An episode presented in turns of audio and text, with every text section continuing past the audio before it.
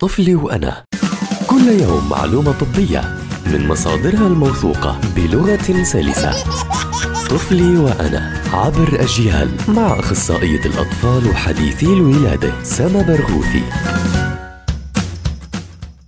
أهلا وسهلا بمستمعي ومستمعات أجيال عبر منصاتها المختلفة.